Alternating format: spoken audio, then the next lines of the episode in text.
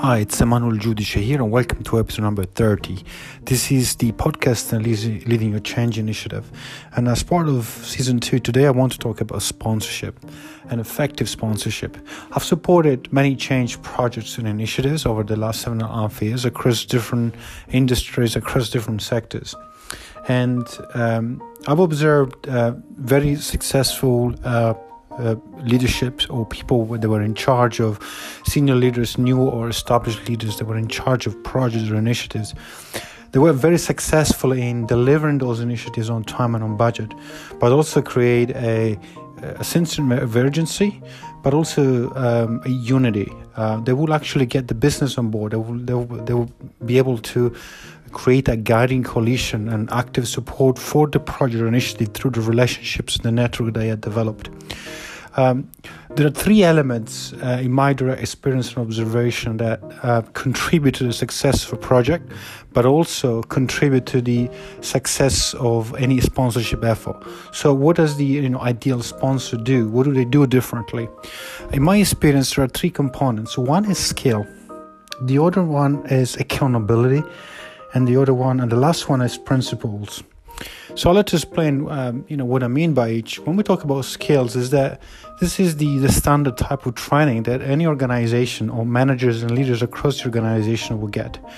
And this is regardless of whether you're in charge of a project or not.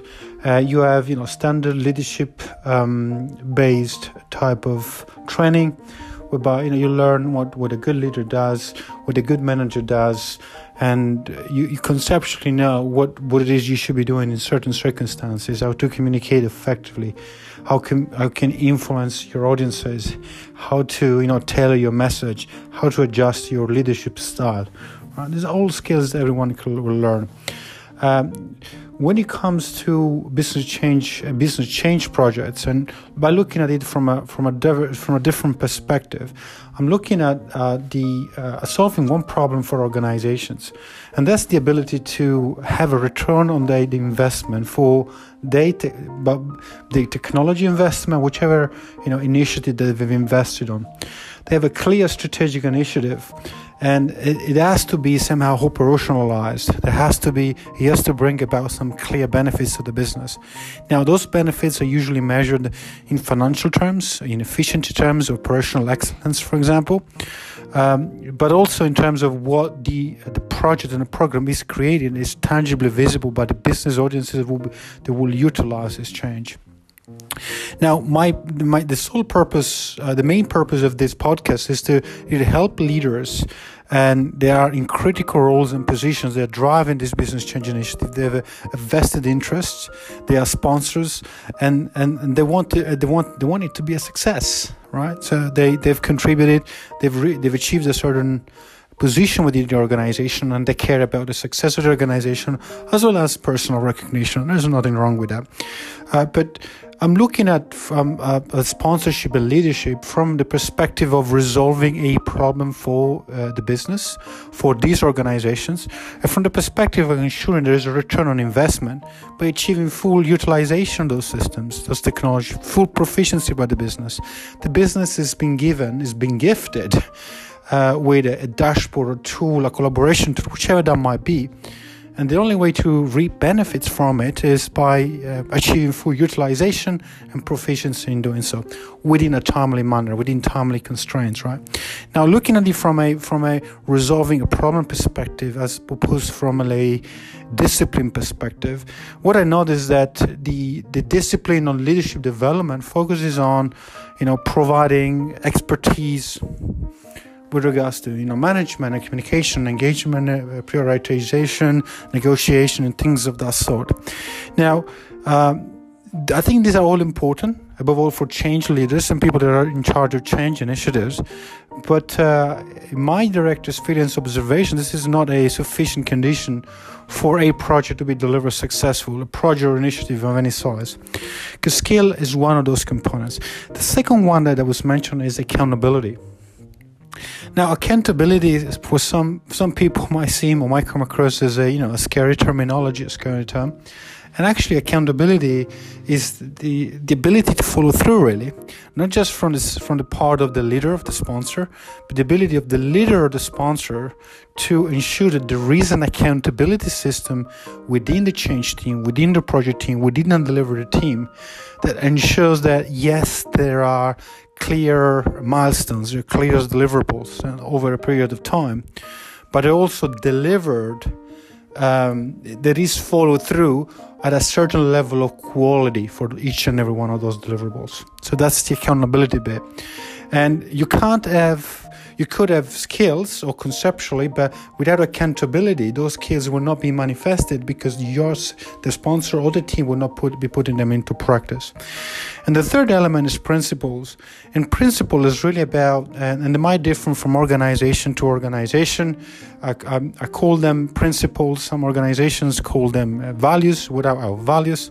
But the ability of these change leaders to live by those principles one of the one of the principles is we care for our employees, right? Some organization talk about that, and caring is it goes alongside the ability to create an environment that's safe for, for my change team, for the project teams, for the delivery teams, for the impacted employees. So those principles they cannot be taught. They can just be manifested through the leadership behavior, the behavior of the sponsor in the project that actually ensures that no one within that project for example, blames or point fingers for, for a mistake that has happened as has taken place. Obviously, there are timelines. There's clarity of of there's a there's a clarity of visions over you know deliverables, activities, and tasks.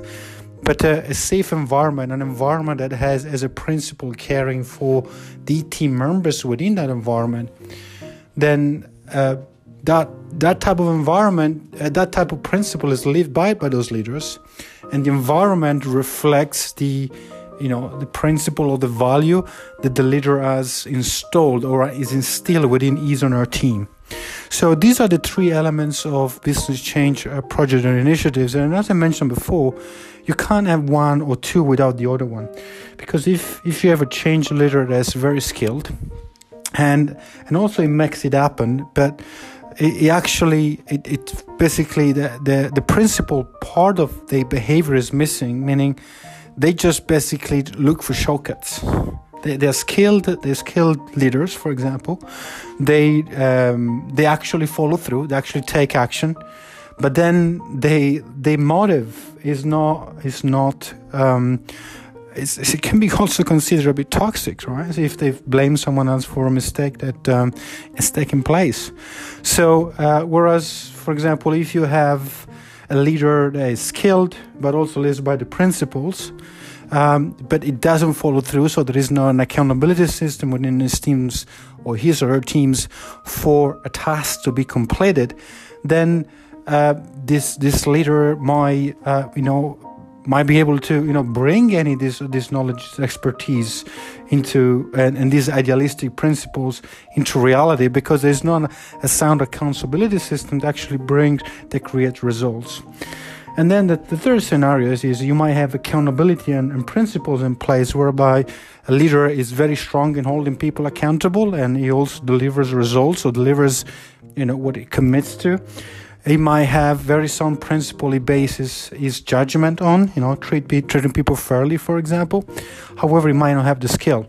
So whenever he or she communicates, um, it might not be as clear for people to understand. They might not be on board. There might be cultural nuances that he or she hasn't um, you know, has been trained on. So the skills aren't there.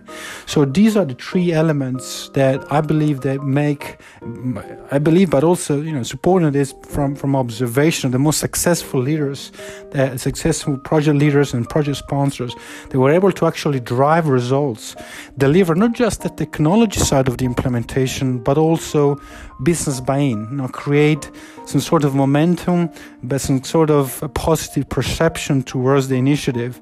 Those those those leaders were able also to create a strong accountability system but their behavior was, was always backed up by principles.